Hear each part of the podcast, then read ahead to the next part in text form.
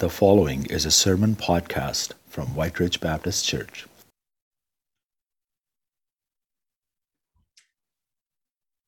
Good morning, church.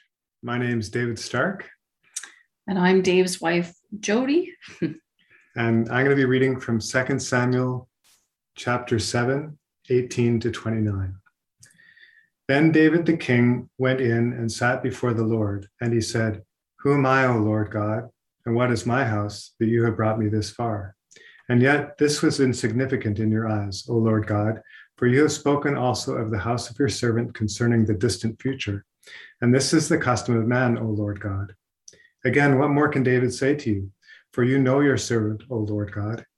For the sake of your word and according to your own heart, you have done all this greatness to let your servant know. For this reason, you are great, O Lord God, for there is none like you, and there is no God besides you, according to all that we have heard with our ears. And what one nation on the earth is like your people Israel, whom God went to redeem for himself as a people and to make a name for himself, and to do a great thing for you and awesome things for your land before your people, whom you have redeemed for yourself from Egypt from nations and their gods. For you have established for yourself your people Israel as your own people forever, and you, O Lord, have become their God. Now, therefore, O Lord God, the word that you have spoken concerning your servant and his house, confirm it forever, and do as you have spoken, that your name may be magnified forever by saying, The Lord of hosts is God over Israel, and may the house of your servant David be established before you. For you, O Lord of hosts, the God of Israel, have made a revelation to your servant, saying, I will build you a house. Therefore, your servant has found courage to pray this prayer to you. Now, O Lord God, you are God, and your words are truth, and you have promised this good thing to your servant. Now, therefore, may it please you to bless the house of your servant, that it may continue forever before you. For you, O Lord God, have spoken, and with your blessing, may the house of your servant be blessed forever. And a response from the New Testament, 1 Thessalonians 5, verses 16 through 18. Rejoice always, pray without ceasing, in everything give thanks, for this is the will of God in Jesus Christ for you. Amen. Amen.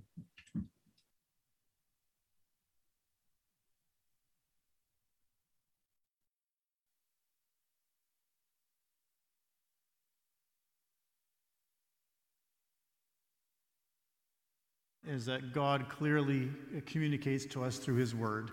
And I hope that each of us takes time every day just to be with God and to ask Him, Lord, reveal yourself to me in your Word, the truths that I need to know t- uh, today about you so that I can live my life well with you.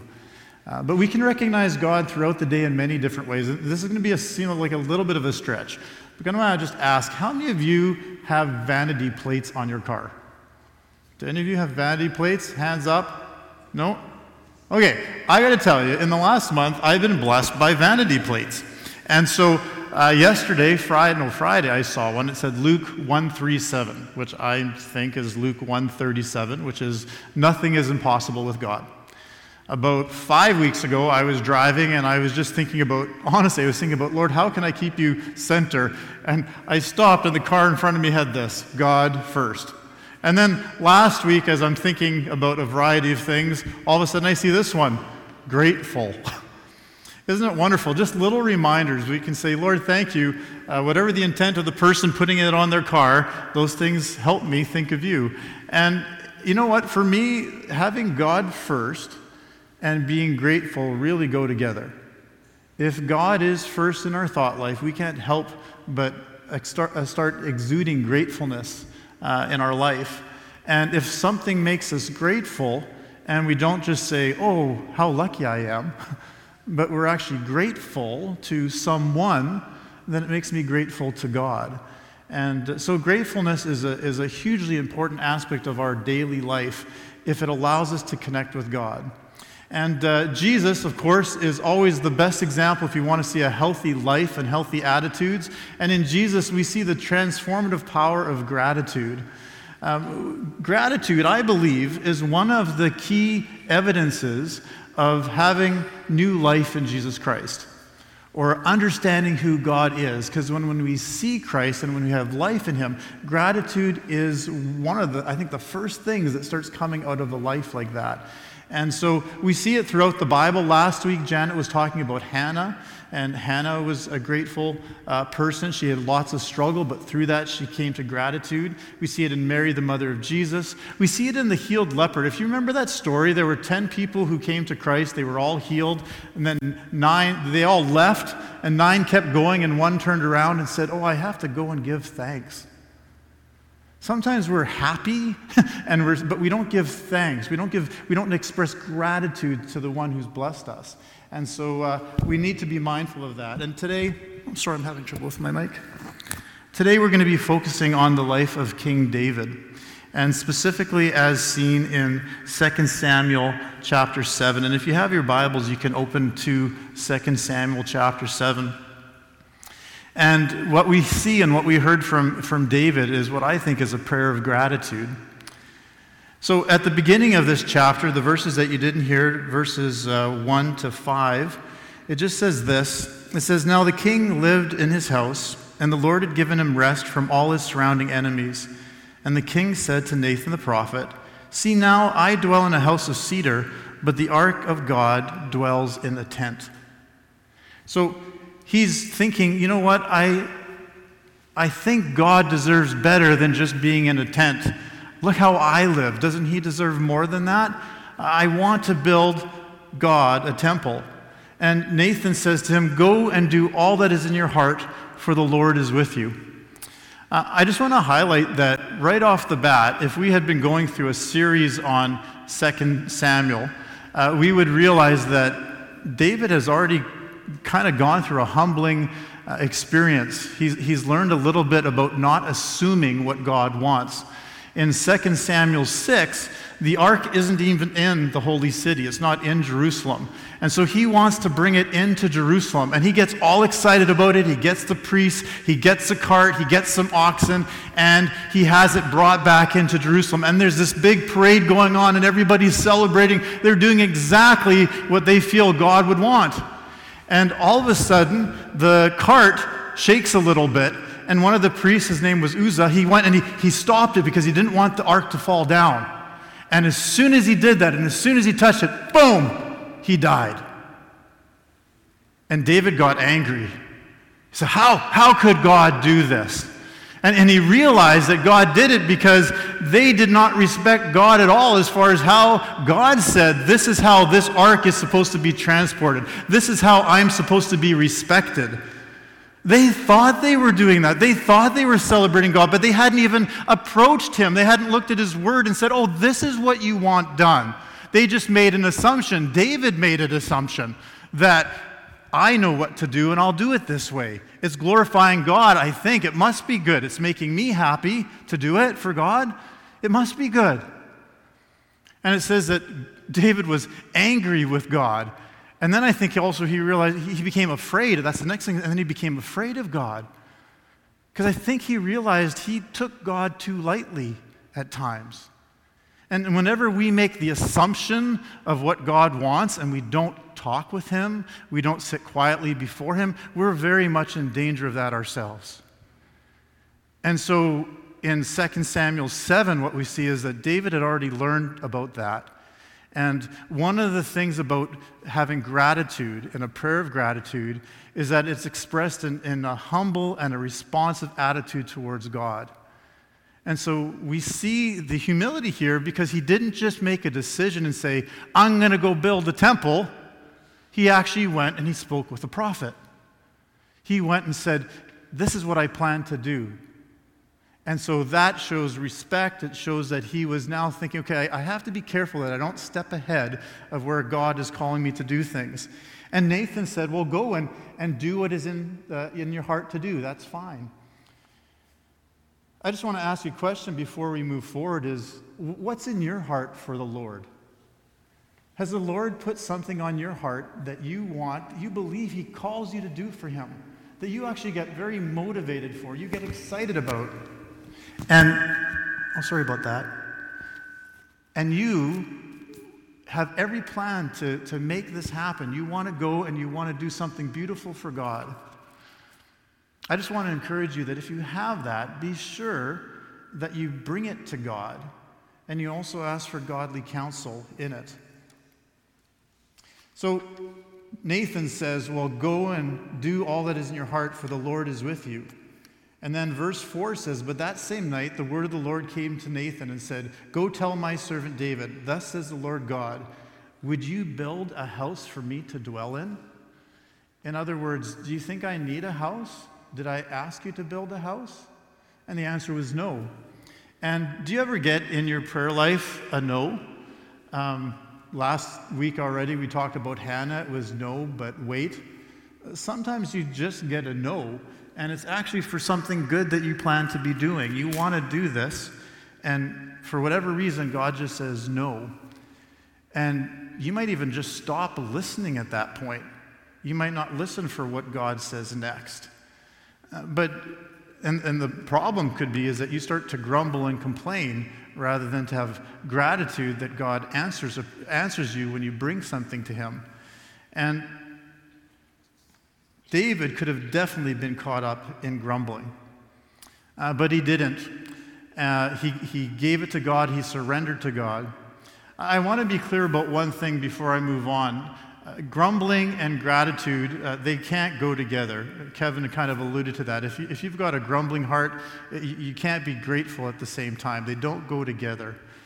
But grumbling is different than grief, and it's different than groaning. Those are things that we can do, we can express. Those aren't sinful, but grumbling is sinful. Uh, that, that we can't do. So we have to be sure that we understand that those things are different. And if we're in an environment where we hear grumbling, and I'm sure that happens quite often for us, right? We're in a place and we can tell this conversation isn't maybe going the direction it should. There's not a lot of gratefulness in this conversation. It seems more like grumbling. Uh, what I'd recommend is in that conversation, be graceful and also just try to guide that conversation in a different direction. Similar to the video that we watched with Sheila and Julia, you know, with those jars saying, Oh, I didn't like this, but isn't there something good in that that we could find? And so always be directing people towards gratitude towards God. So, one of the ways that we know that David was not proud and that he was humble is just by the way he responds. Uh, he goes into the house of God and he says, This, who am I? Who am I, sovereign Lord, and what is my family that you have brought me thus far? And uh, you didn't hear these words before, but earlier in the chapter, when the Lord is talking to Nathan, this is what he says partially about David. Now, therefore, thus you shall say to my servant David, Thus says the Lord of hosts, I took you from the pasture, from following the sheep, that you should be prince over my people Israel. And I have been with you wherever you went, and have cut off all your enemies from before you, and I will make your name great, like the name of the great ones on earth. And what Jesus is doing, what God is doing, is he's just reminding David, I'm the one in control. I'm the one driving the car. I'm the one who makes things happen. I'm the one who gives to you. I'm the one who made you successful in your, in your battles, who cut off your enemies. I am the one who will establish your house. I am always in control. And we need to remember that in our walk with God as well, is that we're not the ones who call the shots. We're not the ones who initiate with God. Even in your thought life, you might sometimes think that you're initiating something by having your quiet time or by taking a time in prayer, but God is always the one who gets credit for even bringing our thought life to Him that we would want to do such a thing. God always gives, we always receive and respond. And we're also God's representatives. So the way God treats us is the way that we're meant to treat others. So that's a humbling thing for, for David just to be reminded that God is in control, and everybody called David king except God. God says that you should be my prince over my people. David, remember that I'm the king. the people might call you king, but you're my prince. Please remember that.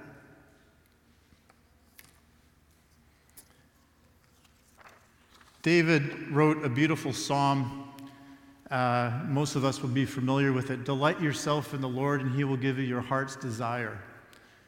In order for us to remember who God is and in order to be responsive to Him, we need to actually show our gratitude in God by making an effort to consistently delight ourselves in Him. Of course, that means the things that He blesses us with, the things in life that we're thankful for, experiences, people, but most of all, it's with Him. And He says that when we delight ourselves in Him, what will He do? He will give you the desires of your heart. And again, in, in brief, what that means is if you desire God, He will give you more of Himself. It's not the prayer about, well, Lord, I'd like to have this thing. I'd like to have this possession. I'd like to have this experience. So I'll delight in you, and I hope you'll give me this. No, it's saying, Lord, I delight in you, and then I can be sure that you will give me you. because I'm taking my delight in you. Whatever you give me, it will point my thought life back to you. It will give me, it will make me grateful towards you. And so, Lord, you will give me a grateful heart. You will give me a heart that delights actually in you. And we want that more and more. Two questions for us is how do you delight yourself in God? If you struggle with gratitude, this is an important question. How do you delight yourself in God? And this is something that we should be thinking about quite regularly throughout our days. And what are your heart's desires? Do you know what they are? And are you faithfully bringing them to God? Are you asking other people if you move forward on something? Are you asking them for wisdom so that you're moving in the right direction?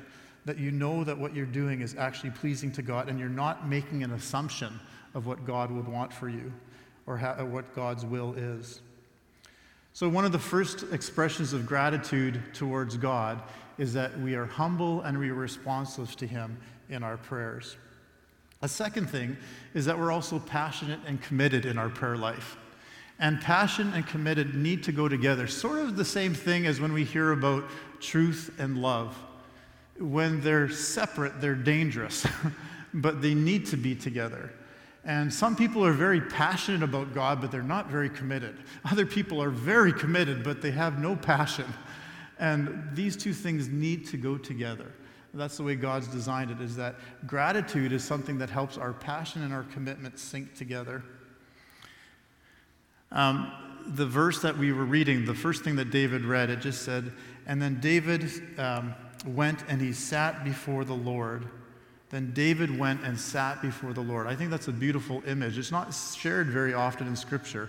This would have been him most likely going and sitting in close proximity to the uh, tabernacle, to the ark. That's what I'd assume. But he sat before the Lord. And uh, there's a psalm. It, this was written by Levites. This wasn't written by David. But most of us will know it. It says, Be still and know that I am God. I will be exalted among the nations, I will be exalted in the earth. And the context of this psalm is very important. Uh, the context of this psalm of people who are scared, they are saying, like, there's battles around us, there's earthquakes around us, we're not in a good place. And God is saying, Be still and know that I am God. Again, in other words, He's saying, Stop putting futile worry into things that I'm in control of. You can trust me.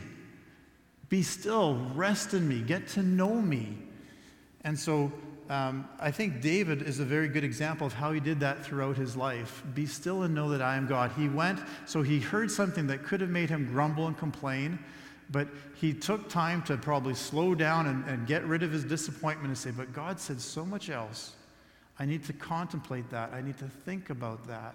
I need to celebrate the good things that God has said to me. And then he says this how great are you, sovereign Lord? There is none like you, and there is no God but you, as we have heard with our own ears. Um, names are hugely important. And in this, in this passage, we see the phrase sovereign Lord. In the ESV, it says, O Lord God. And this is actually two different words Adonai, which means maker, owner, sustainer, and Yahweh, which is the personal pronoun of God. It's the one that means all sufficient one. It's the name that is the covenant keeping name of God. And names are, are hugely important. In our society, we often pick names because we like the way they sound, right? So you have a child, you find a nice name, and you give that to your child. It's not usually based on meaning. Sometimes there's a connection between a loved one and the name that's given to the child. But God hasn't been given names by man. God has shared his names with us so that we could know him and we could also know his plan of redemption for us. And so, Yahweh, this, this sovereign Lord, the O Lord God, is a, very valuable way for God to tell us who he is. And Yahweh means, I am the self existent one. He's the one who made the covenant with Abraham, with Moses, with David. And he wants us to know him. It's so valuable to know that our God self discloses. We would not know him at all if it wasn't for him saying, Here I am. I want you to know me. We would have general revelation, the things that we see in the world, and know that someone's got to have made this, but we wouldn't have known who did it and how we could have a relationship with him. So it's mentioned actually uh, eight times in the Bible, in, this, in just Samuel, eight times he says sovereign Lord, and this is a unique title for Samuel. I want to just share with you a few other words or other names that we hear of God in the Bible. He's the one who heals. He's our peace. He's our banner. He's our shepherd. He's our righteousness. He's the one who sanctifies. He's the one who sees me, and He's my companion. Those are all names of God. That's the meanings of his names. And all those things help us to know him and that he desires to have a deep and committed relationship with him. But God also had a name for David, and he called David my servant. Usually that title was just given to my servant Israel or my people. It's not usually given to an individual. But in this portion of Scripture, I'm sorry, I'm having trouble with this today. In this portion of scripture, the Lord says, My servant David. And in David's response, as he's just thanking God to have the privilege of being called that, he refers to himself as your servant 10 times in this short little prayer. He just says, I'm your servant, I'm your servant, I'm your servant. And it's so valuable for him to know who he belongs to. And that again, that God's the one who calls his shots. And in gratitude, I obey you, I follow you. Lord, I am your servant. Uh, another person you'd probably remember, 1 Samuel 3, there's Samuel, the guy that the book's named after. And during the night, he's getting these, he's hearing his name called, but he doesn't know who it is. And he's told, well, the next time you hear that, what you need to say is, Speak, Lord, your servant listens. And that's the role of a servant primarily, is to listen, to be attentive, and then to obey. And when we understand that it's a privilege to be connected with the God of everything, we should be passionate and excited to hear his voice, and we should be also committed to listen well, to be attentive, and to obey. Well, beyond knowing God through his names, and that's where I think passion comes, we become passionate about people as we get to know them. Is that not true in your life? If you have, if you have problems with people, um, maybe sometimes you feel you know them too well. But usually what happens is that we don't know people well enough. And when we know people's stories and we hear about who they are, we become passionate. We start loving them. And so God reveals himself to us through his names. And here he also reveals himself through his covenant, which is meant to redeem us. And this is the most authoritative passage in Scripture to tell us about the covenant that God made with David. Uh, first of all, uh, we do know about God making a covenant again with Abraham, with Moses, and now we're finding it with David. And uh, I just want to read you uh, the portion that's from 2 Samuel 7, verse 11, 13 to 15, because you didn't have a chance to, to hear that already. This is the, the covenant that God makes with David. And I will give you rest from all your enemies. Moreover, the Lord declares to you that the Lord will make you a house. He shall build a house for my name, and I will establish the throne of his kingdom forever. I will be to him a father, and he shall be to me a son. When he commits iniquity, I will discipline him with the rod of men, with the stripes of the sons of men. But my steadfast love will not depart from him as I took it from Saul, whom I put away from before you. And your house and your kingdom shall be made sure forever before me. Your throne shall be established forever. So God makes some really big promises. If you remember, it started out David saying, Lord, I want to build you a house. God says, I didn't ask for that. I'm going to build you a house. He says, I'm going to make a dynasty for you. And, and through that dynasty, David could not have comprehended how beautiful this promise actually was. But through this will come salvation for all mankind. When Abraham was told that all the nations will be blessed through you, David at least understood that now that promise was going from, from Abraham to Moses, now through him. And there had to be this wow, who am I that you would use me? That lowly shepherd that you called? Who am I that you would bless the whole world through me, through my lineage? I'm so blessed to know you, Father. The word uh, used for steadfast love, which is a key word in covenant, is hesed. And it just means steadfast love, mercy, covenant faithfulness. Uh, those of you who remember Elf Bell, I think this was one of his favorite words. He talked about it all the time the Hesed of God, the covenant of God. But God's promise to David was not just about succession, that your throne will be established forever, that you will always have someone there. That that wasn't the big thing that he was excited about. It was that salvation's going to come through you. Through your family, through your descendants, someone will come and save the world.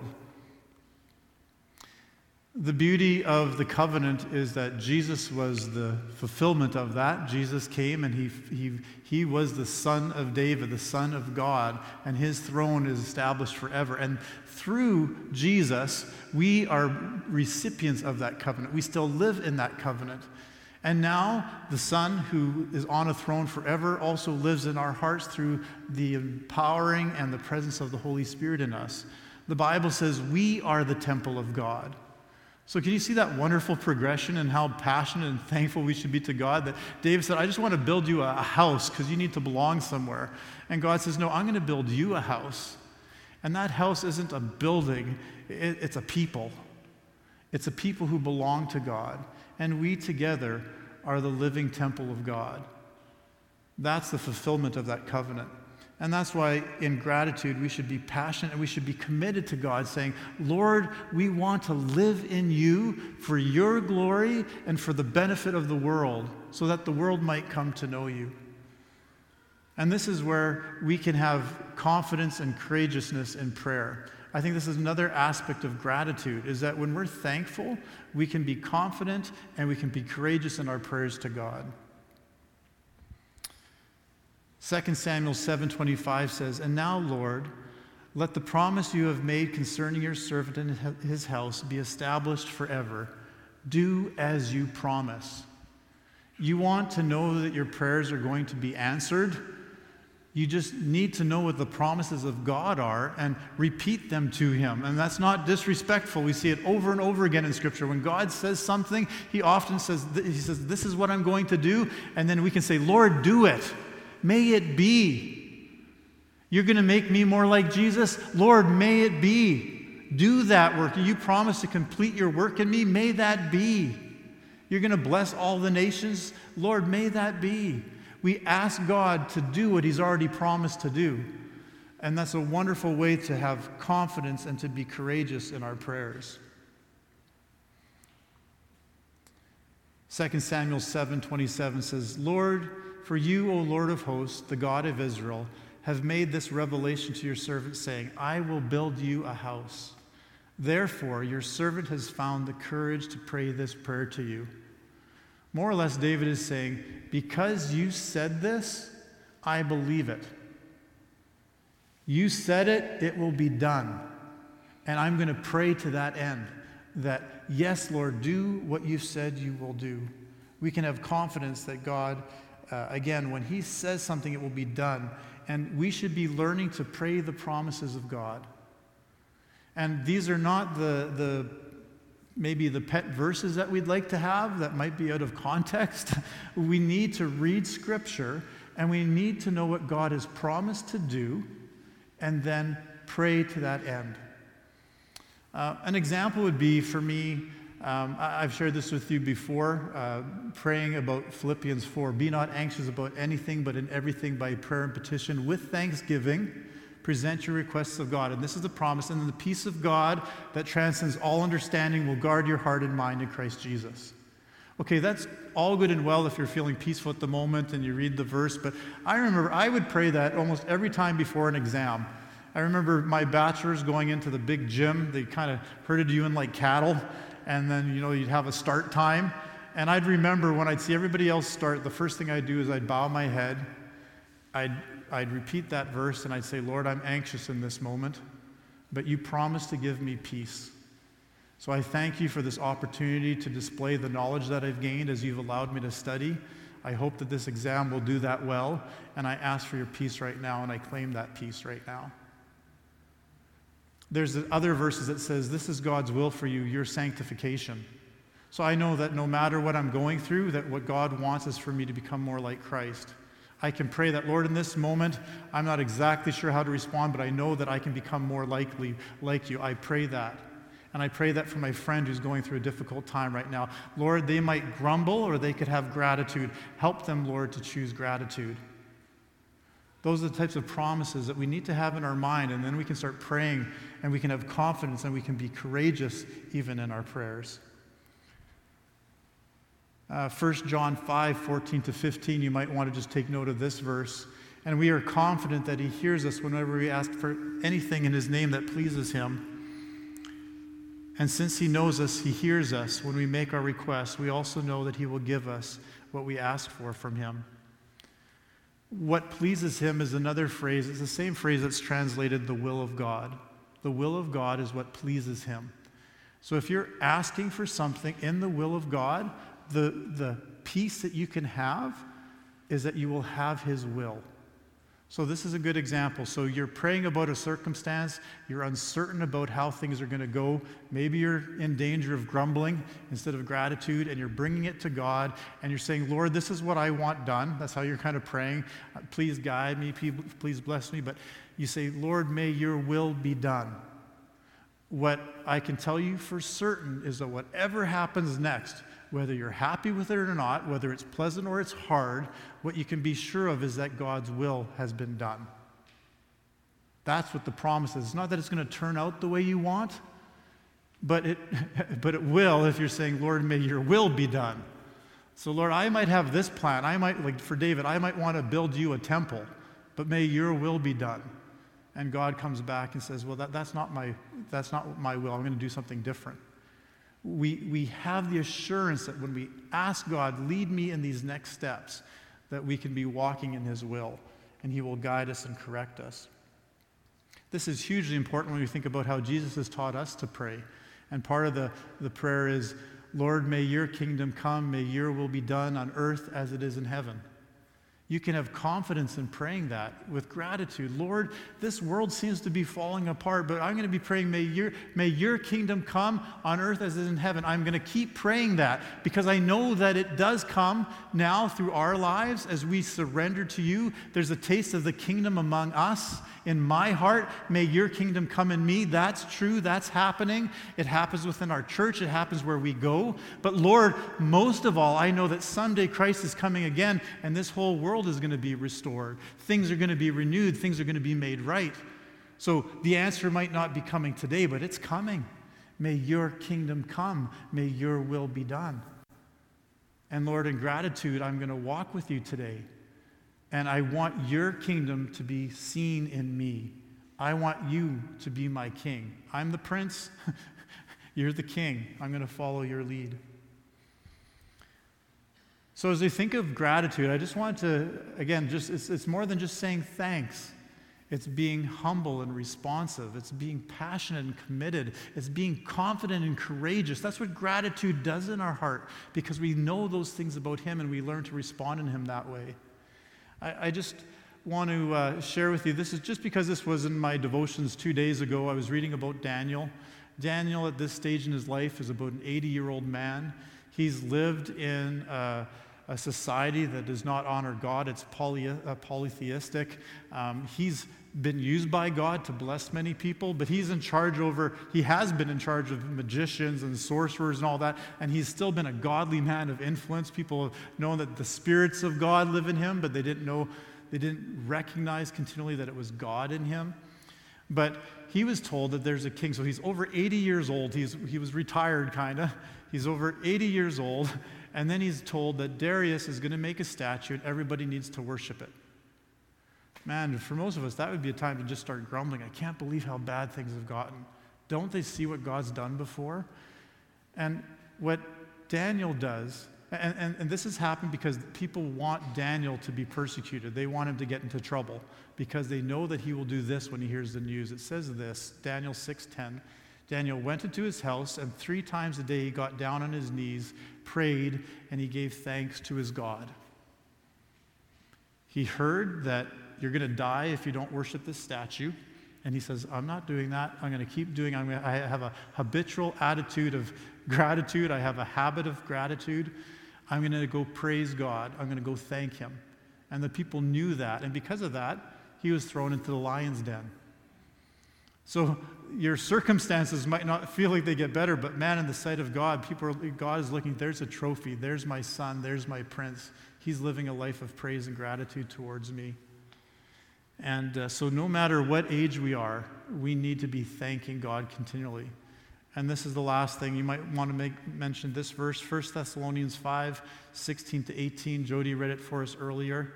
Rejoice always, pray continually, give thanks in all circumstances. Why? For this is God's will for you in Christ Jesus. So, if you want to uh, pray the promises of God and you want to know what pleases God, this is God's will for you. What? Rejoice always, pray continually, give thanks in all circumstances. I want to ask you as you go throughout this week, if you notice at times a spirit comes up that's grumbling, that you bring it to God and just say, Lord, help me not to grumble. Help me to be grateful. Help me to rejoice always, not to make light of this, not to, if I have grief or groaning, that's fine. But in this, Lord, I need to find a way to give thanks in all circumstances, and it's going to be somehow tied to my relationship with you. God's will for you is to give thanks to Him in any circumstance. Doesn't matter what it is. And so let's pray together, and I'll ask the worship team to come up. Father, we have so much to thank you for. And uh, so much of what you do for us and who you are goes unnoticed throughout each day. We live lives that are busy, distracted, and you tell us to slow down, to sit with you, to abide with you, to enjoy fellowship with you, to be passionate and committed about you, to remember your promises, and to be confident and courageous that in every situation we know what you say is true that you can do all things and make good from it, Lord.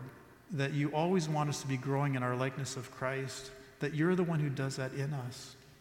And Lord, that also that you are patient. You are not coming back again yet because you are patient because you don't want anyone to perish.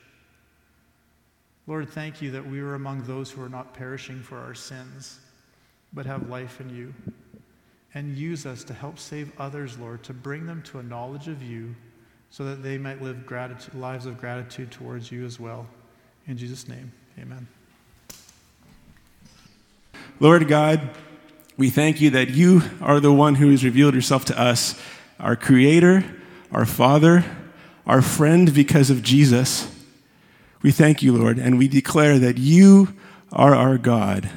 I thank you that as we go from here, we go into a world not by ourselves. We go into a world where you are enough for us, where you carry us, where you love us, so much so that we can depend on you. So much so that we can live our life for you and not for us, and we don't have to worry about all the little things. We know that you are sovereign over all things. And so, God, we are grateful. We are grateful for salvation. We are grateful for relationship with you. We are grateful for the blessings that you give to us. And even in circumstances where things don't go how we want them to go or expect them to go, we are grateful that even then you are in control. And even then, you will keep us intact. So, God, I pray that you bless this church family, the ones that I can see with my eyes right now and the ones that I know are behind the camera. I thank you, Lord, for the church, and I thank you that you continue to work in her. And I pray that you would bless each one of us as we go. I pray this in Jesus' name. Amen.